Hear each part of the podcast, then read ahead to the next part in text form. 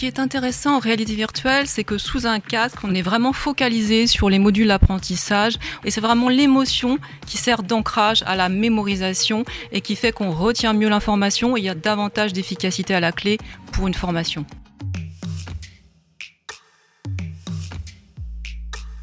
En une cinquantaine d'années, le casque virtuel est passé de la science-fiction à votre salon. Non seulement la réalité virtuelle nous offre des sensations fortes, mais on s'aperçoit qu'elle est l'un des meilleurs outils pédagogiques qui soit quatre fois plus efficace que l'apprentissage classique. Et aujourd'hui, on l'utilise pour mieux parler en public, mieux gérer les conflits.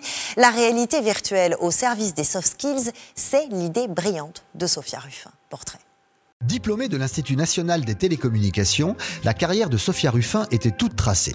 Mais l'univers des grandes entreprises et leur cohorte de rituels, comme celui de la réunionite, l'ont vite lassée.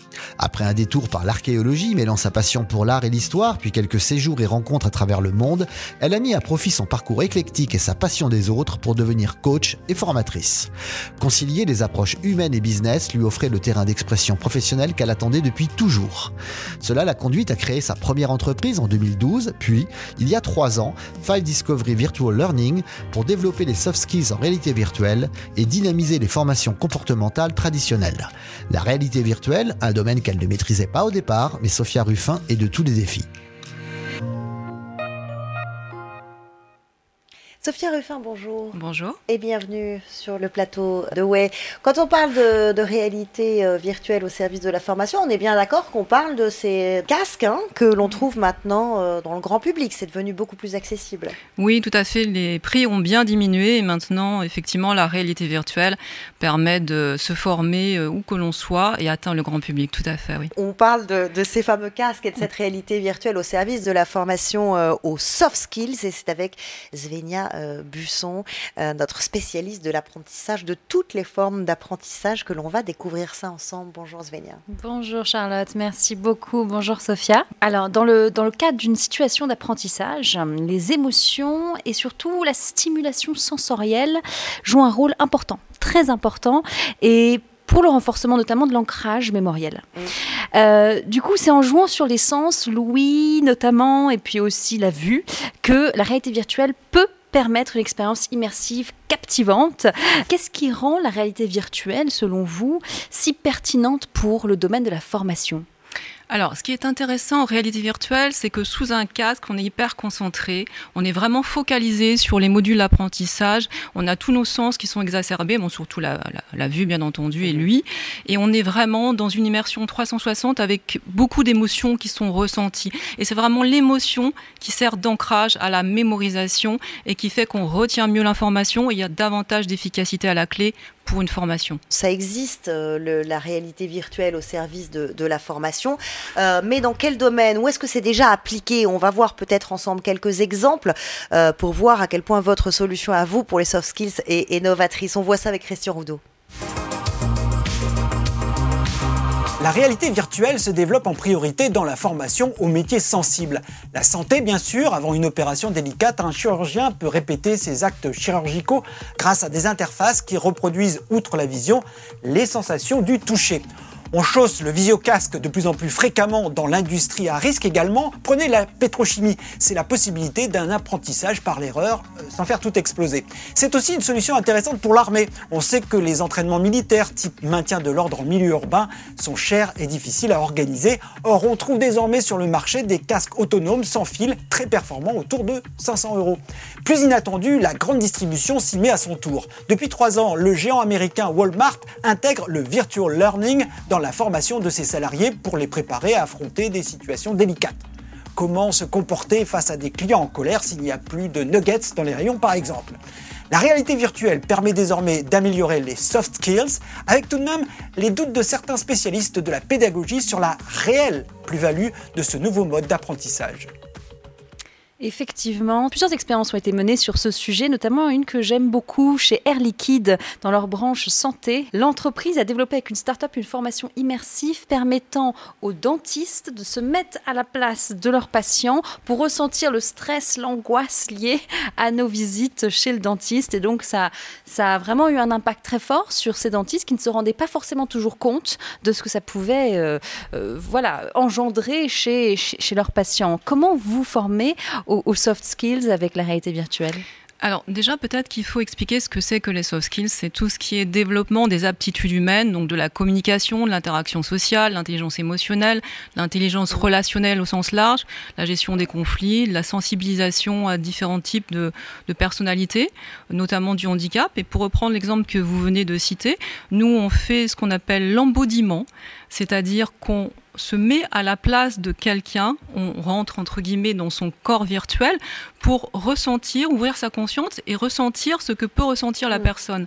Donc on l'a pas fait au niveau d'un patient, mais on le fait au niveau d'une personne en situation de handicap euh, psychique cognitif par exemple, pour se dire tiens par rapport à tel type de handicap, je vois qu'il y a tel type d'obstacle, alors que je me rends pas forcément compte avant lorsque j'étais dans la position mmh. d'être en face de cette personne. Donc quand on prend la peau de quelqu'un, on rentre dans sa sphère, on parle le lien empathique, on, ça permet de mieux ressentir, mieux comprendre et d'ouvrir sa conscience et puis bien entendu d'évoluer, de faire évoluer son comportement vis-à-vis de cette personne. Mais est-ce qu'on apprend mieux dans des situations euh, euh, où on utilise la réalité virtuelle ou... Oui, parce qu'on sent on sent véritablement euh, qu'on est dans un environnement qui reflète la réalité.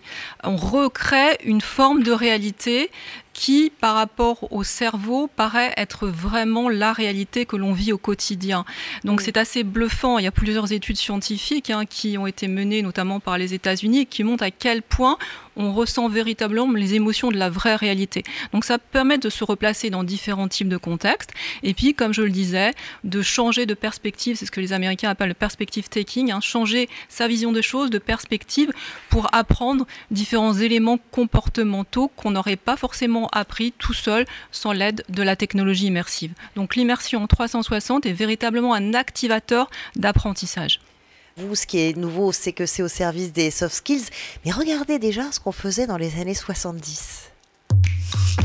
Pour la première fois en France, vous utiliserez un simulateur de vente. Euh, Oui, nous, utiliserons un simulateur de vente euh, qui est basé sur le principe du simulateur de vol en aviation, c'est-à-dire que grâce à un laboratoire de langue euh, existant à l'École nationale des arts et métiers, nous allons reproduire, recréer le climat d'une vente réelle et inviter chaque participant à vendre réellement son produit, à s'écouter ensuite, à corriger ses défauts et euh, il se trouvera en fait exactement dans la situation voulue euh, comme il se trouverait devant son client.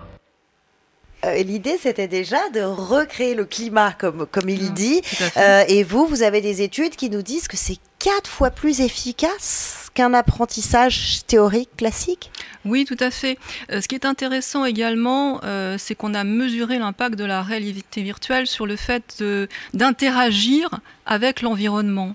En réalité virtuelle, vous faites corps avec l'environnement, vous avez un entraînement immersif qui vous permet euh, de euh, mettre en pratique différentes choses, de, de prendre, de tenir, de toucher.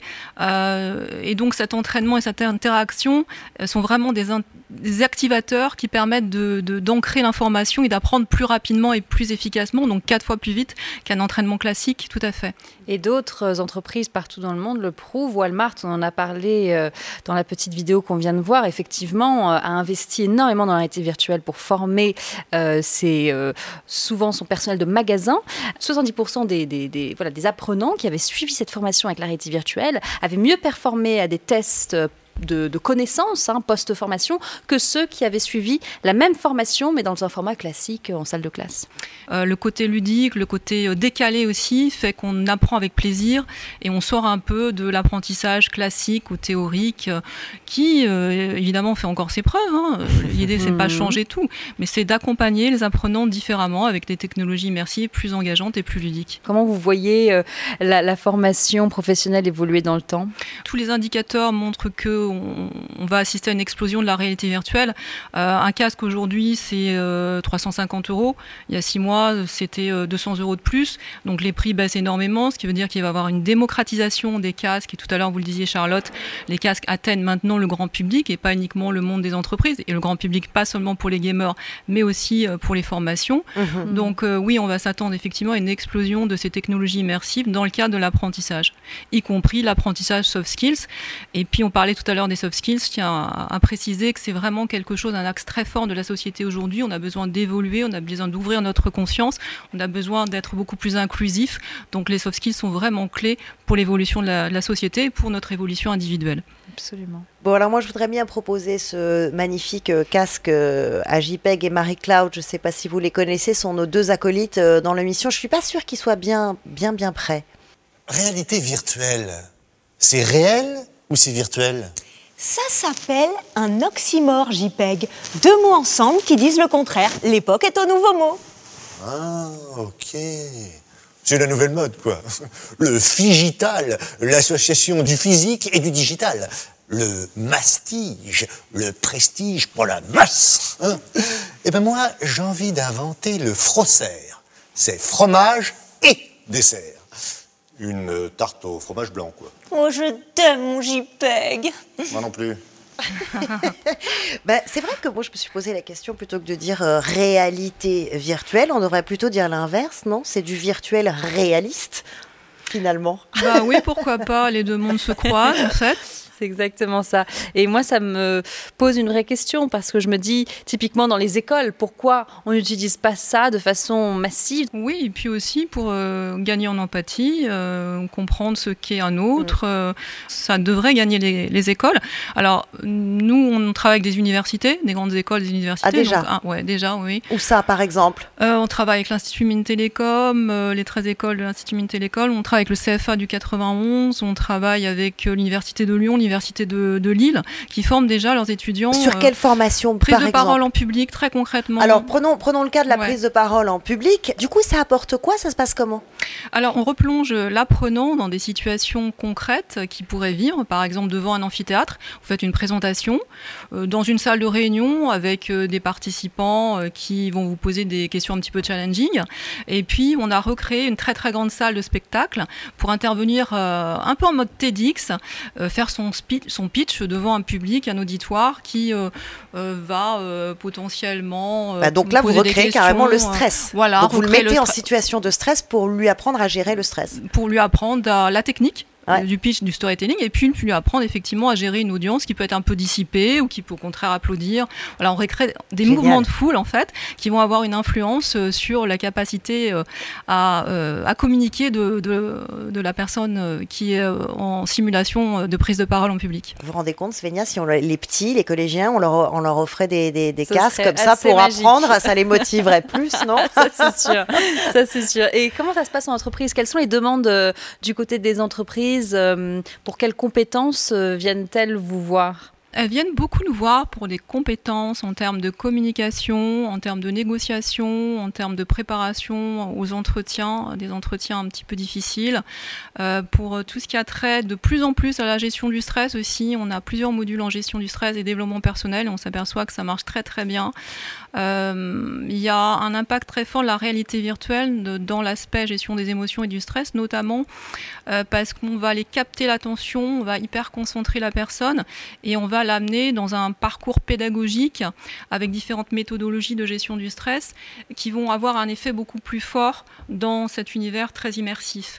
Dans d'autres entreprises, pour des compétences plus techniques aussi, on peut utiliser la réalité virtuelle, comme c'est le cas par exemple à SNCF, parce que figurez-vous que former des techniciens euh, de maintenance des TGV, ça coûte très cher de façon traditionnelle, parce qu'il faut immobiliser tout un TGV, ça coûte 7000 euros par heure de mobiliser un, un TGV pour la formation. Donc la SNCF, typiquement, a, inventé tout un, tout un module en réalité virtuelle pour former ces techniciens à faire des gestes très techniques qu'ils peuvent répéter à l'infini, puisqu'en fait l'échec n'existe presque pas en réalité euh, virtuelle, étant donné qu'on peut recommencer, on peut se tromper, personne ne le voit, à part nous. Et ça, c'est assez extraordinaire, non La notion de, l'échec. Oui, il y a un environnement sécurisant de la réalité virtuelle qu'on mm. note régulièrement.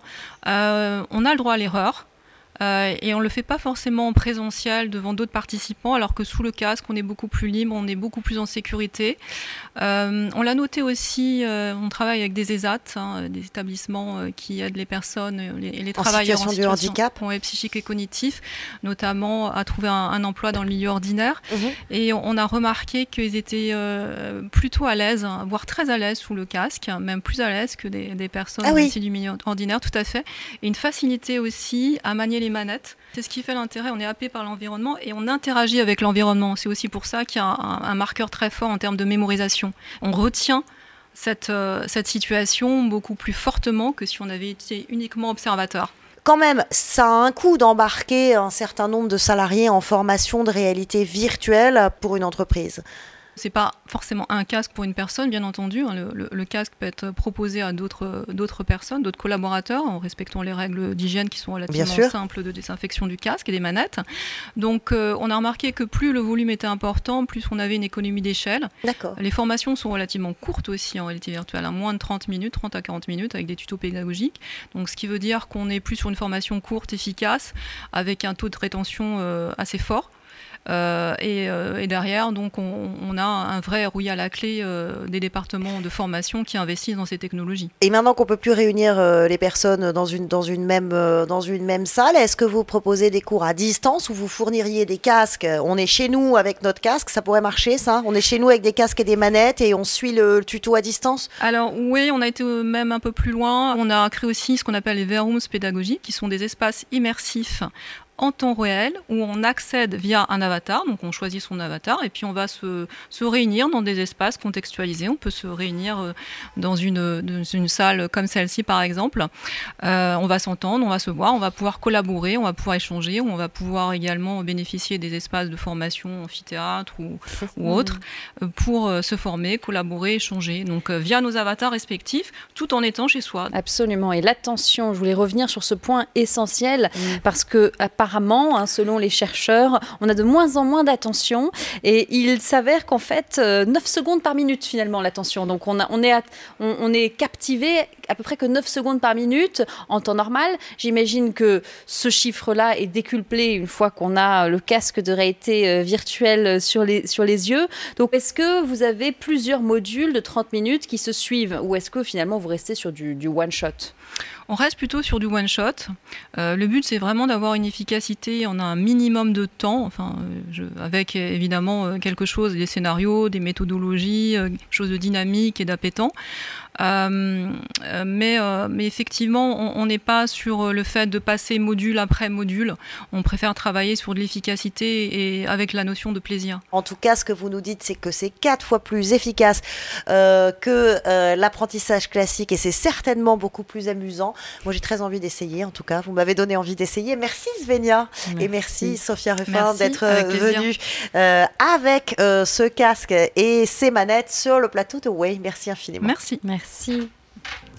Way, ça continue maintenant et tout le temps. C'est quand vous voulez. Abonnez-vous à Way sur la chaîne YouTube de Salesforce. Vous y retrouverez nos invités, nos chroniqueurs. Activez la petite cloche et dites-nous ce que vous en pensez. Nous lisons vos messages, nous les prenons en compte. Rejoignez-nous sur Way.